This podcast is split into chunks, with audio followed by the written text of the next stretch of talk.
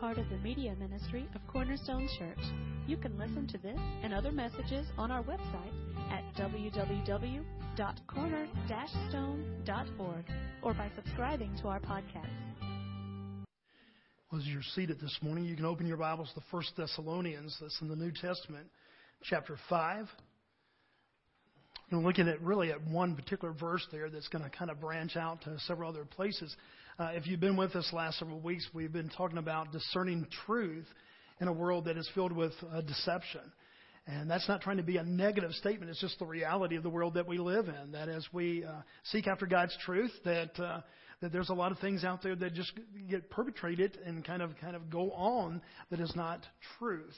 Uh, as far as doesn't line up with biblical truth. And so this morning we're going to be looking at 1 Thessalonians chapter 5 verse 21 and uh, basically, this, this admonition from uh, the Lord, this, this call from God to, to test everything. Have you ever been to a carnival, or in the old days it was called the Fun House, and uh, you would go and they had those funky kind of mirrors that you would walk in front of it and it would distort your image. You know, you'd go in front of those, and, and all of a sudden, I mean, you may be six foot six, and all of a sudden you walk in front of one of those, and it would make you about three foot three and it kind of just shrink you down. And you you look in, and it was your nose, it was your hair, it was your face. I mean, it, in, in a way, it was you, but it was the distorted you because they took that mirror and they kind of just waved it, and it made it just look, well, short. Or, or sometimes they had the ones, and you could be, you know, six foot six and 120 pounds, and you'd walk in front of it, and it'd make you look, you know, like you were uh, excessively more than that. We'll just put it that way. And you know, and, and so it would take that picture of you, and it would distort it. And folks, that's what we have going on in the world today. We very much have this where there's a part of it that's truth. It is your hair, it is your face, it's kind of your nose. It's not like they put another person in behind that mirror that it's somebody else. It's just a distorted view of you. Why? Because they kind of play with the, the prisms and the, the mirror, and I don't know all the science behind it. But all of a sudden, it's not just a true reflection of you. Well, that's what we see going on in our society, in our culture. And today, I want you to tell you from the very beginning, this is not a culture beating type of, you know, time for us to gripe about the culture that we live in. Christ has put us here. He, for such a day as this, God has put us here. He is, by His sovereignty, by His ordination, He's put us here to live in this day and this time. And we are to be salt and light in this world. So this isn't, uh, you know, okay, the, all you Christians are just mad at the world type thing. No, it's to seek out truth in this world and then see where it doesn't line up with Scripture so that we can just know that freedom that we just sang about. See, that's what Christ, when you boil it all down, you know, folks, it, it comes down to we're in chains of our past and of our sin. And God loved you and I so much that He sent His own Son to free us from that. And we can make that real, you know, simple thing and then kind of move on to just the moral issues that are before us. Or we can truly see that Christ is the center of the entire Bible. From Genesis to Revelation, it is all about Christ. It is all about God's love. And, and two things that I've been kind of harping on in the last couple, uh, I'd say four or five weeks. The whole Bible, from start to finish, tells us essentially two great life truths the truth about myself and the truth about God. And if you just have the truth about yourself and you didn't have the good news of the gospel, it would really be kind of bad news. Because the Bible tells it like it is. It says, you know, none of us have truly lived the holy life that God wanted us to live. All of us fall short of the glory of God. And, and so that's the truth about ourselves. And if you just stop right there, well, that, that's kind of a downer. Who wants to come Sunday after Sunday and hear that, that, you know, that we're just, we don't measure up to God? No, the good news of the gospel is that God sent a remedy.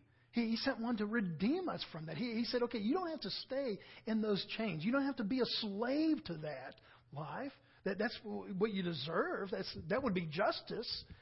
And yet I'm going to take, send one that will take your sins away. And, and, I will cast all of your sins upon him. And you'll have this great exchange that Paul talked about where Christ took on our sins and we get his righteousness. Folks, you will never find a better deal than that. You, you can look and you can, somebody could go down to the mall today and they say, well, we're going to give you this $10,000 car for a dollar. And you're going, man, what a deal. Well, I promise you, even if somebody did that, which I doubt would happen, you know, you're not going to get the deal that God has given us through Christ Jesus to take all of our sins upon His Son and impart to us the righteousness, all the rightness of Christ in our lives. And, yet we live in this world, and there's a lot of distortion out there. There's a lot of uh, that's why we've been looking for weeks now about how God has called us time and time again to have discernment, to have wisdom, to, to, to have a life of examination. And that's what we find here in First Thessalonians. Paul is writing to this church. He loves this church. And he is writing, and this is the end of the first letter that he wrote. He wrote two letters, at least two, that we have recorded here in the Bible. And how many of you like bullet points? Do you like just to get to the message? and bullet points. Well, you would love this passage because that's basically what Paul does. He, he just bullet points. In fact, if you ever wanted to memorize some scripture, there's a whole bunch of scripture here that's just two words for a whole verse. You know, he, tells us there in First Thessalonians chapter five. If you kind of go back in the background, he's answering the question: How do we live while we wait for Christ? See, in the first century, they thought Christ was going to return then. You go ask John, you ask Paul, you ask, you know, all those guys. They really thought, okay, Christ died, he rose again, he ascended up, and they really thought that in their lifetime that he was going to come back. Well, it's been 2,000 years, and we're still waiting. And that's why this word is relevant to us. But, but Paul is writing kind of in an answer to the Thessalonians who are going, okay, how do we live while we're waiting? Do we just get in a big old holy huddle? Do we uh, go out there and, and just, you know, live up life and do whatever we want to? And he responds in this fifth chapter of Thessalonians by giving them, if you want to say these bullet points, he said, here's what you do while you're waiting. And we begin to see there about verse 16 things like rejoice always Pray without ceasing. Give thanks in everything. He bullet points. He just kind of puts out there. Okay, here's here's how you have a heart and mind that is waiting for the return of Christ. And then we get to verse 21, and look what he says. But test everything. Hold fast to what is good. Test everything. Put everything to the test and hold on to what is good. Now, what did he mean by that? Well, if you go up to the previous verse, he basically was saying, you know, uh, back in those days, they did not have the complete Bible that we have today. They didn't have all the Scripture, but they did have Scripture. They had the Old Testament, and they were already counting as Scripture a lot of the writings of uh, God's apostles and His leaders in the New Testament church. And, and when we read through the Scripture, they, they refer to that as Scripture. And, and so basically, what Paul was saying is, look, I want you to test everything. And in verse 20, he talks about this word of prophecy. In other words, they didn't have it written down, but from time to time, somebody would stand up and say, okay, this is the word of the Lord. He said, I want you to, even when somebody's in church, even when you think this is a credible person and you know their background, he said, I still want you to put it to the test. Test everything and then hold on to what is good. And then he tells us in the next verse, he says, and abstain, get away from evil.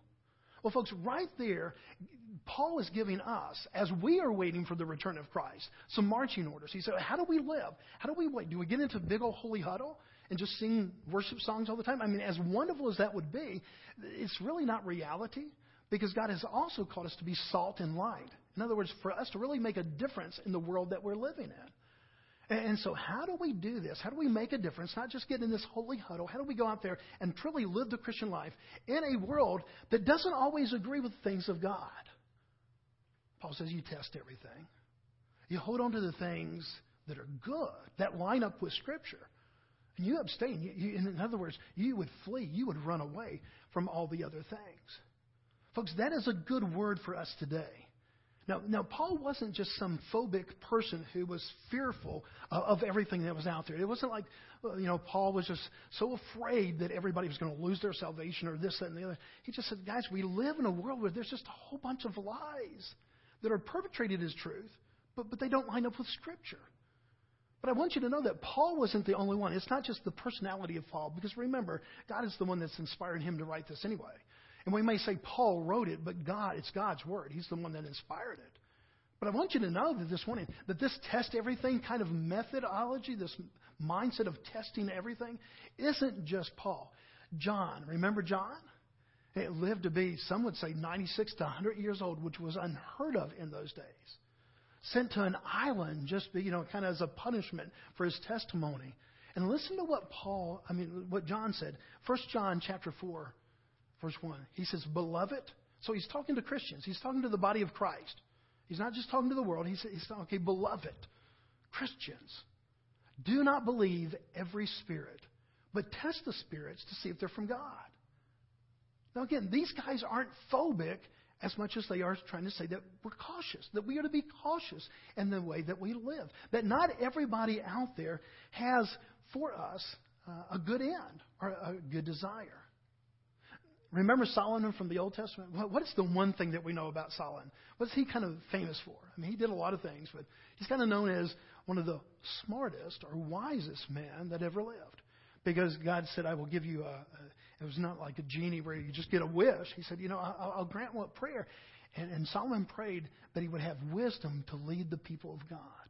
So God gave him this incredible. He said, Because you didn't ask for riches or fame or glory, I'm going to give you this wisdom. So we know Solomon from the Old Testament to be this person who truly is wise. And look what he said. Proverbs 14:15. The simple believes everything. Ever met somebody like that? You know, they just believe everything. I mean, if you tell them, you know, the sky that's falling, they're going, really when? Where? How do I avoid it? You know, the simple, if, if you don't really kind of test everything, he said, you, you're going to fall for everything. If somebody gives you this line, you're going to fall for it. I had a, a girl that we went to college with, and she was having trouble getting car uh, tires for her car. And we asked her, you know, just go down to the tire shop and they'll sell you some. She goes, I, I just can't find the kind of tires. We're going, you know, why? Well, the guy at the auto place told me that I needed to get the exact same tires that, that I have on the car now. And what he meant by that is the same size. What she thought it meant was the same exact model, everything. And so she had looked all around. Well, three or four years since she had bought that original car, they didn't have those kind of tires by that brand. And, and so here she was just believing that she had to buy that exact kind of tire. Folks, we would say, well, that's just kind of, you know, a little bit, you know, ignorant, maybe doesn't have full knowledge. But, folks, all of us could fall into that category. And so, what does the Bible teach us time and time again, whether it's Old Testament or New Testament? Solomon or John or here, Paul, he says, put everything to a test. The simple believes everything, but the prudent gives thought to his steps. The prudent gives thought to his steps. That word thought there is an interesting Old Testament Hebrew word that basically means to put distance, to separate. Now, I really want you to kind of grab hold of this because this will be a key to understanding the fullness of this verse. He said, But the prudent gives thought, has the ability to separate and give distance between different concepts. In this case, right and wrong. Would you agree, perhaps, or maybe disagree, but would you agree that, that we live in a world that blurs the line between right and wrong? They don't have a, it's not right and wrong, but they've allowed it to kind of gather together. And we actually live in a world where a lot of times right is called wrong and wrong is called right. But folks, we live in this world, and it's, the reason is because we're not discerning, we're not thoughtful and prudent, as he uses this word here, to give separation between what is right and what is wrong. And so the call for Solomon is okay, I want you to live a life to where you examine things and you're able to separate and put a line of separation between the things that are right and wrong, good and evil, so that that line doesn't get blurred. Let me give you an example of how we do that sometimes with our kids. When we're teaching our children how to respond to strangers and how to, to maybe go to a city park, uh, we, we give them instruction about okay, everybody who acts friendly isn't necessarily your friend. Have you had that discussion? Carly and I, years ago with our girls, the phrase back in that day was stranger danger. Have you ever heard that? Okay, if, if somebody comes up to you and, and you don't know who they are, just yell out stranger danger, stranger danger. Well, that's how we taught our kids to kind of respond to that. That not everybody who looks friendly is really a friend. They may be, but they, they may not be. And what we were doing is trying to create a, a line of separation there so that they would use this discernment, so that they would give thought that just because somebody comes up and says, you know, I'll give you some candy, come over here, that that's not, oh, man, candy, candy is good. You know, so I'll go there. No, that use some discernment. Folks, we have practiced this with our children. And what God is telling us through His Word here is that we are to practice this in our Christian life. But here's the, the problem. We live in this world where truly right has been called wrong, wrong has been called right. And, and basically, the world, the culture that we live in, has, has told the Christians who may want to stand for a rightness or a wrongness according to God's word in love, not in hatred or in, in any kind of hatred response. They've said, you know, guys, will you just be tolerant? Will you just be tolerant? If there is a buzzword of the era that you and I live in right now, it is that word tolerant. And so we want to look at that this morning because I really believe that this blurring of the line, if we want to use that term blurring, we're not able to separate right and wrong and we're not able to really make distinction and use wisdom and discernment. We, we've allowed these things to be blurred in our lives. And, and I would call it even the, the glorification of tolerance. We, we've made tolerance, the, the culture has made tolerance something to be glorified. Here's the danger, Christian. Because some oftentimes when tolerance is, is asked, and, and if you know if you're not quite with me on this, and you're saying, Bobby, I you know I think you need to be more tolerant. Listen, listen all the way through so that we can really get down to the scripture. So oftentimes when we're trying to defend what the Bible says, we're trying to make a case, hey, this is why we live, that this is why we do the things that we do. Oftentimes, a, a culture will come back, and instead of letting, allowing us to kind of have this uh, clarification in our hearts and our lives. Not that we're trying to impose it on everybody else, but this is how we live because we're Christ followers, and Christ said to live this way. Well, all of a sudden, instead of using a logical type of argument, oftentimes it turns into an emotional one. Well, you're just not tolerant. You're a hater. Yeah. Folks, it doesn't take that many brain synapses to come out with that response. You don't have to really be a really smart person to come out and say, well, you're just a hater. I mean, it is really a low level of argument. It is not for the, the real studious. And yet, that's what we hear continually through our society. Well, if you don't agree with me, you're just a hater. Well, folks, that doesn't line up with Scripture. And so this morning, I, I want you to know are we to be tolerant? Historically speaking, yes. I think Christians should be uh, amazingly tolerant historically speaking. But, but what has happened in our society, in the day and age that you and I are existing, and especially for, for our children and our grandchildren, the whole definition of tolerance has changed. You go back historically, and tolerance meant basically, hey, you and I disagree, but I love you, brother. I'm going to respect you. But, but, but we do disagree on this. Anybody ever heard of a man by the name of D.A. Carson? He's an incredible theologian. He is a present day scholar. He truly is. He's written over 50 books. Uh, an amazing guy because he's one of those guys that's so smart that he's actually able to bring it down to, to where I can understand it. And not everybody who's really smart can do that. But D.A. Carson, he's written all these books, and he's recently, recently read, uh, written a book called The um, Intolerance of Tolerance. And, and he said, and he, the whole book is coming from this Christian perspective, a biblical perspective. And he says, guys, basically, this definition of tolerance have changed. The old definition of tolerance was we disagree, but I still respect you. He said, but disagreement was essential as a part of that. In fact, it, to be logically correct in that definition, you actually had a disagreement. Uh, our, our friends over here are big Tennessee fans. Should I have said that before you get out of the building? And, and we have some Georgia fans, okay? And, and so, but but to, to, to, to be tolerant of a Tennessee Vol fan means, okay, I disagree with you. This this is they're not the best team in the world, but I love you, brother. And so you can sit on, you know, you can you can come to my house, but you know, but I'm not going to cheer for Tennessee, okay? So we can disagree without being, you know, hatred and filled with hate. But folks, that's the old tolerance. That is the, actually the, the definition of tolerance, old time. If you just look it up in, in uh, uh, some type of a, a dictionary or something. The new tolerance, as D.A. Carson would say, is that if you disagree with me, you're a hater. It's very simple. You, you disagree, then there's no love in you. Has nothing to do with disagreement, and we just decide to be cordial or respect one another. And it takes that logical disagreement and makes it not a moral one, but an emotional one. Here's the danger, Christian. Here's the danger. Many Christians have fallen for that hook, line, and sinker. Because you know the one thing that we don't want to be seen as is a hater. I mean, do you really want that? You know, do you want that on your jersey on the back? Hater.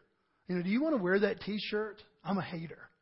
No, we, we don't like that. We know that hating really isn't even a part of, of something that's part of the Christian life where we are to, to love one another, we're to respect one another. And so the last thing that we really want as Christians, as the body of Christ, representing the greatest lover of all, is, is to be a hater. And yet, here's what's happened. In our desire not to be seen as haters, I'm afraid that sometimes we have actually made tolerance an idol. That we've actually made it an idol to be worshiped. And, and, okay, well, let's just kind of dumb down church. Let's just kind of dumb down this. Let's dumb down anything that is kind of going to stick out so that the world would love us. Folks, it breaks my heart because it's not biblical. I get it. The last thing I would want you to do this morning is to leave and go, man, that preacher, I hated him. He's, he's just spewing hatred. That was the last thing that I would want you to leave here thinking that, you know, there's this mean spirit within me. I want to be known by the Spirit of Christ and the love of Christ. And at the same time, the Scripture compels me. It compels me as a Christ follower to stand for the things of Christ. And here's the thing I can do that without hating. Don't fall for the line that just because you disagree that you're a hater. That, that you won't find that anywhere in the scripture. That's blurred lines, folks. That's blurred lines. But we see it right now, and I hate to even bring this up, but I, am going to bring it up just for, for a second because there's no way we can discuss it in fullness. But the whole Kim Davis thing in Kentucky, well, we see that there. Okay, you make a stand for the things you believe. And, and again, it's a very complicated matter because she's an elected official, so it's not as just as cut and dry, black and white. There, there's a lot of layers there and a lot of involvement. But folks, basically, how do you win that argument? You just make her, you know, make her out to be a hater. This week, erected in her hometown, was a sign put in up uh, of those that would oppose her that says this Dear Kim Davis, the fact that you can't sell your daughter for three goats and a cow means we've already redefined marriage. I mean, do you get that? Hey, if we can't win the argument or if we disagree with you, why don't we just kind of low blow you here and try to, you know, attack your character? Hey, Kim Davis, you're so ancient, you want to go back to this old system of, of trading out a, a daughter for livestock. Do you think that's really what Kim Davis stands for? See, you, you shift the argument. You're a hater. Folks, the body of Christ, God has called us to be different. Romans 12:2. Look that up. Romans 12:2, or you can read it up here on the screen. Here's what Paul said to the Romans. He says, "Do not be conformed to this world, but be transformed by the renewal of your mind, that by testing you may discern what the will of God, uh, what is the will of God, what is good and acceptable and perfect." Now, I want you to notice two things in that verse. First, he says, God calls us to be transformed. How do we do this? By a renewing of the mind. Something that happens on the inside coming to the outside. The work of God's very Spirit in our lives gives us a different way of thinking. I would hope that if you're a Christ follower today, whether you've been walking with Christ for a year, five years, ten years, or uh, 20, 30 years, I hope that your mind truly has at least started that whole transformation not because, okay, uh, you got more moral code that you can live by, or you got more rules to live by. That's not really the heart of the gospel, okay? Certainly, we are to have holy lives. No, this transformation is to think like Christ. That's what Paul said to the Philippians in Philippians chapter 2. He said, Let this mind be in you, which was also in Christ Jesus. In a little way, he says, Let this mind be in you that now you have in Christ Jesus. Don't just, you know, copy the mind of Christ. You actually, as a believer, theologically, Paul was saying, you have this mind now in you. Start, start responding with that mind. And so we see here that it calls for a renewed mind, an internal change, not just an external one. But secondly, it says to do it by testing. That you'll be able to see the things that are important to God, those things that are eternal to those things that are temporal. So what's the last part of that? Discern what the will of God is, what is good and what is acceptable, what is perfect. And all of a sudden, God gives us this mind as we try to, to get these blurred lines and we start to get lines of separation. Okay, this is the things that are eternal. These are the things that are going to pass away. And even we as Christians, as Christ followers, can blur those lines. I probably did it, what, 100 times last week? Did you blur those lines many times last week? Kind of confuse the temporal with the eternal? And so this call is here for us to, just to, to, to more and more be changed by what God is doing in our lives. And so that brings us to the $64,000 question. Was Christ tolerant? Was Jesus Christ, would he in today's culture be considered tolerant? Now, I do want to ask a little bit of permission and forgiveness for using this picture because, folks, this is what's known around culture right now as the buddy Christ. You know, hey, just the, the Christ that is your buddy. Folks, I didn't need a buddy. I needed a Savior. And, this is a mockery of Christ. And, I use it only because this is kind of what's out there a lot of times. Is okay, you know, do you need a life coach? No, I need a Savior. I, I can go to other wise people and get some life coaching. I needed a Savior. And so this Jesus that is being made out today, you know, does it line up with the biblical Jesus? Uh, was Jesus tolerant? Well, it's kind of hard to answer. Not because we don't know a lot about Christ, but it's because it, it, depends on what kind of what definition of tolerant are you going to use. Tolerant, if you start using a definition that is a moving target, how hard is it to hit a moving target? Eh, but if we go back to the old, the original, the true meaning of tolerant, I would say that Christ was the most tolerant person who ever walked this earth. As far as that he would come upon people that he would be in disagreement with, maybe in, in their life and the things that they would do, and yet he loved them love them to the core. If you use the new terminology, hey, if you disagree with me, uh, you're a hater, uh, th- then I don't think that, you know, he's not going to line up to that. Time and time again, we see Christ, by his own words, not my words, saying that his ministry was not to bring peace, but actually division. Now, does that mean that Jesus came because he just wanted to stir things up? No, he said the gospel message, the fact that we in our sin need a redeemer, need somebody to, to die in our place. He said that's going to be a, a message that kind of cuts, even cuts families. Have you seen the license tag? House divided, Florida State, Florida, you know, Georgia, Georgia Tech. And, and they say, okay, we have a house that's divided because she pulls for this football team, I pull for this football team. Jesus said that that's what was going to happen with his ministry, with the gospel message. Look what Jesus himself, this isn't my words, this is the words of Christ, Matthew chapter 10, verse 34. Do not think that I have come to bring peace to earth. I have not come to bring peace, but a sword. Does that sound like the Jesus that, that we always kind of put out there? I mean, we talk about, you know, no, we want the Jesus. We just sang about a Jesus that, that frees every chain. But his own words, he said, this gospel message, it's not that he's this you know, this adversary that's out there that is just going in there and trying to divide marriages, divide homes. and divide. That's not what that means. But he said the very message of the gospel, he said it's going to bring division. But he said, I'm not going to water it down. I, am not going to back off. It's just so that there can be compromise and there can be peace among family members. There may be people in your family that you shared the gospel with, and, and they just say, no, we refuse. I, I just think that maybe, you know, it all works out at the end. Maybe if I'm just good enough, that God will let me into heaven. Folks, that's not the gospel.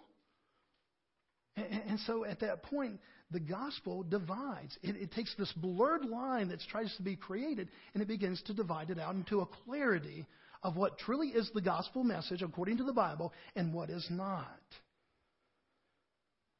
John 14, 6. If we look at it by today's standard of tolerable, this is the most intolerable statement that has ever been quoted by mankind. Never has any man ever quoted, uh, has ever said something that would be more intolerable by today's standard uh, of just not wanting to include. What does Jesus say? I am the way, the truth, and the life. No man comes to the Father except through me. Christ said, Look, this whole coexist thing, See, I don't have a problem with coexisting with people that have different beliefs. But, but that doesn't go to say, okay, by that, I adhere to, hey, we all have different beliefs, and one day we're all going to get to heaven. We just took different paths to get there. That's not what, it doesn't line up with Scripture. It's not mean heartedness, it's truth, folks. Yeah, but Bobby, that's just your version of truth. Well, it is my version of truth. It was God's version of truth, and I believe with all my heart. A couple of weeks ago, my dad called, and, and uh, his cancer has progressed to the point where uh, it was not a good uh, time with the doctor. And uh, we don't know if there's months or, or, or what, and it's very serious. And if somebody came up and said, okay, here's a, a drug, Here, here's a prescription, here's something that will cure that cancer, would it be unloving if they said, but, but I don't want to tell you the truth about that? That would be the most unloving thing you could ever do. You, you have an answer that would, really bring a cure to a sickness, to a cancer, and they would withhold it from you? Folks, when we share the truth of Christ with a world that is lost and dying, and, and, even if it has that particular edge of that Christ is the one and only way, it is not unloving, it is not bigoted, it is un, not unbiased, it is truth. And as a Christ follower, you and I are commanded, we, we are demanded of us to, to be followers of that and not to water it down. Now, having said that, having said that, we are to be loving and respectful in the way that we do that. And that's where I think that there's a lot of error. I think in Christian communities, let's forget the world for a second, okay? Forget talking about the world. It, we're talking about us as Christian community. I think there's a lot of error on both sides. I think sometimes in this love for the world, we just want to be accepted for the world, so we water down the gospel. Hey, is this what everybody wants to believe? Or we go to the extreme. We go out there, and, and anybody who does not believe the way that we do, we, we begin to really be mean spirited and mean hearted in it. Folks, both of those angles are not the mind of Christ. Let me show you the mind of Christ. Remember the story of Christ and the woman at the well? You know, you're talking about tolerable. You know, talk about somebody who, who really is, is one of those who's uh, uh, tolerating something. Christ breaks every social custom of that day. Men did not, they were not seen with women, especially a woman like this. Even his own disciples said, Jesus, do you, do, do you know who that is? He said, I exactly know who she is. And yet, he sits down at the well with her. He says, Can you draw me some water? They begin to converse back and forth. And Jesus tells the truth about herself. Hey, your husband. And, she says, Well, I don't really have a husband. And Jesus said, That's true. The, the one with you that you're with right now, that's not your husband, but you've had many husbands before. In other words, Jesus said, I know the truth about yourself. And folks, he did not see it as being unkind or unloving to tell her the truth about herself. But he doesn't stop there. He said, Do you want some water where you will never have to drink again? See, if we just throw a moral code out to the world and we don't tell them about the, the hope of the gospel, we have not done our mission for Christ. At the same time, folks, the most loving thing that we could do to ourselves, to our, to our friends, to, to this world, is tell the truth about our situation. We have no problem really doing that with our children. Why? Because we really love our children. So even if we send them to the room, put them in timeout, or whatever version of kind of correction that you may use in your home, we don't have a problem when it comes to our children. Why? Because we truly do have this love for our kids that was just placed by there by God. The Christians and non-Christians. I don't think Christians, moms and dads, have a one up on non-Christian moms and dads. Part of being made in the image, being image bearers of God Himself, is that we just love our kids. And so we'll speak truth in their life. Hey, Johnny, you know, you play those video games every night and you made three Fs. Guess what, Johnny? We're not playing video games for, until those grades get back up. Hater. Is that what Johnny says back to you? And if he did, what would you say? Well, now we're just going to increase that a little bit. You're going to go, oh, I don't want to be hated, so you just go play your games. Now we love our kids, and we're motivated by that love to go out there and speak truth in their lives. And so we say no to some things. Even it brings a temporary disappointment because we know in the big picture it is better for them. That's what Christ did there at the woman at the well. He tells her the truth about herself, but he also tells her the truth about God's great love for her. You're talking about somebody who is enslaved to their past. I don't know that there's another character that Christ came up against that was more enslaved and chained to her past than the woman at the well. And folks, when she left that well, she left those chains behind. She goes back, the scripture tells us, and she tells everybody in the community, man, whether he's the Christ, whether he's this, I don't know. I just know, man, this is my life before and here's my life now. But he didn't do it by playing softball and saying, well, you know, I, I bet you really try hard. That's the lie of tolerance. And when you and I, as we're not talking about the world, we're talking about believers. When you and I desire to be liked and accepted and loved more than we speak truth in love, then we've made tolerance and accepting an idol. We really have. Bible tells us speak the truth in love. Don't water down the truth. Don't water down the love. Time after time, we see this. And, yet, we have this very compelling message of, of Christ. We have this very compelling message where He says, Look, I, I'm going to divide. You know, you follow me, and there will be division. And you find it throughout the Bible. Well, let's skip down over to the, the, the very end. Uh, Romans chapter 12, verse 9 and 10. You know, Romans chapter 12, verse 2, it says, Don't be conformed to this world, be transformed by the renewing of your mind. And then he goes on, and so that we can't say, well, man, he's just trying to, you know, get a whole bunch of hate speech going here. Look what Paul says, how they're to carry this out. Romans 12, 9 through 10. Let love be genuine. Don't just go out there and kind of put on a happy face because you represent Christ.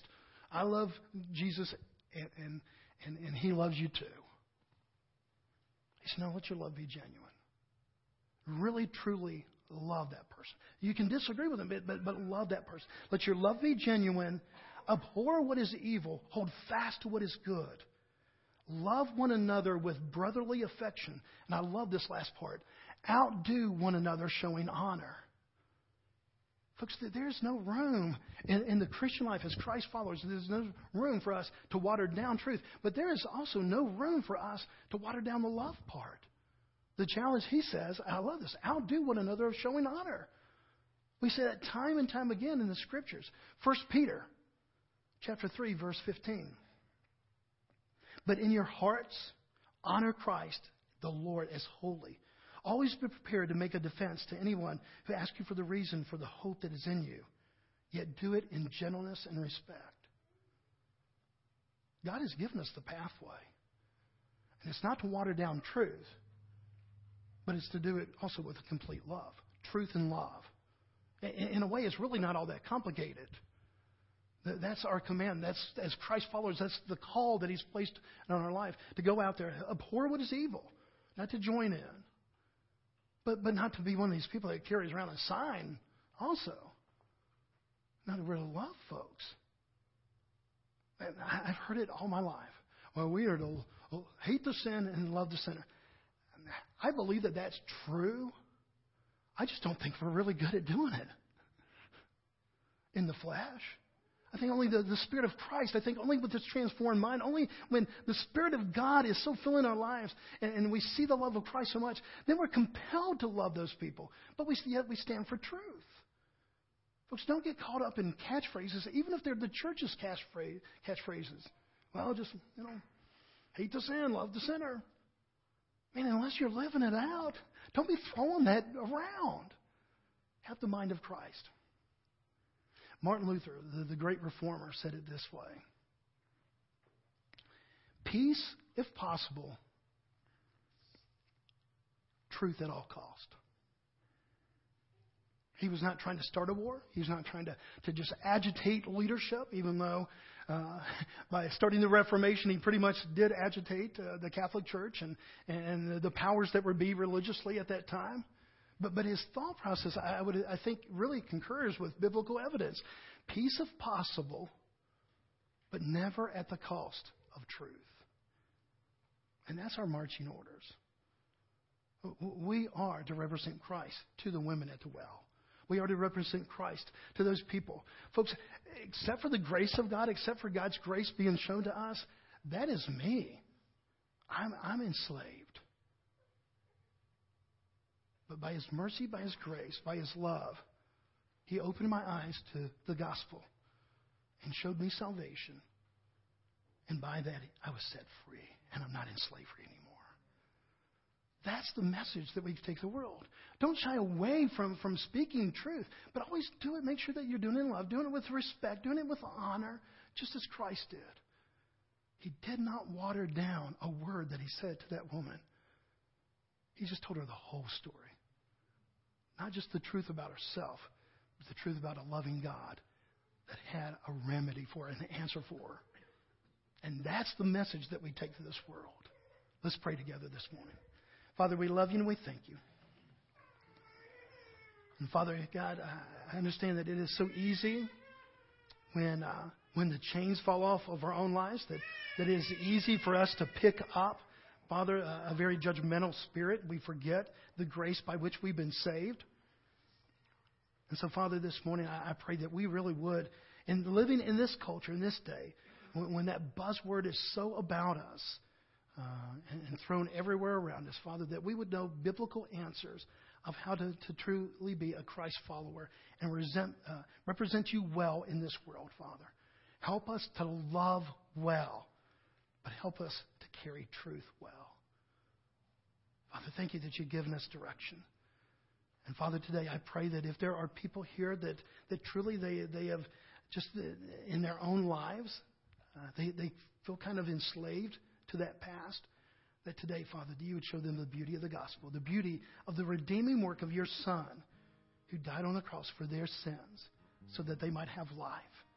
So, Father, today, take us out of the slavery, even the slavery of our own culture, the slavery of being kind of idol worshippers or worshippers, of, of being accepted and, and loved.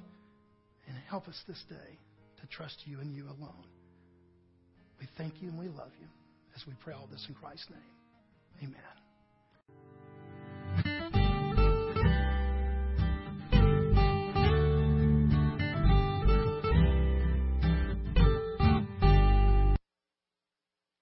Thank you for listening today.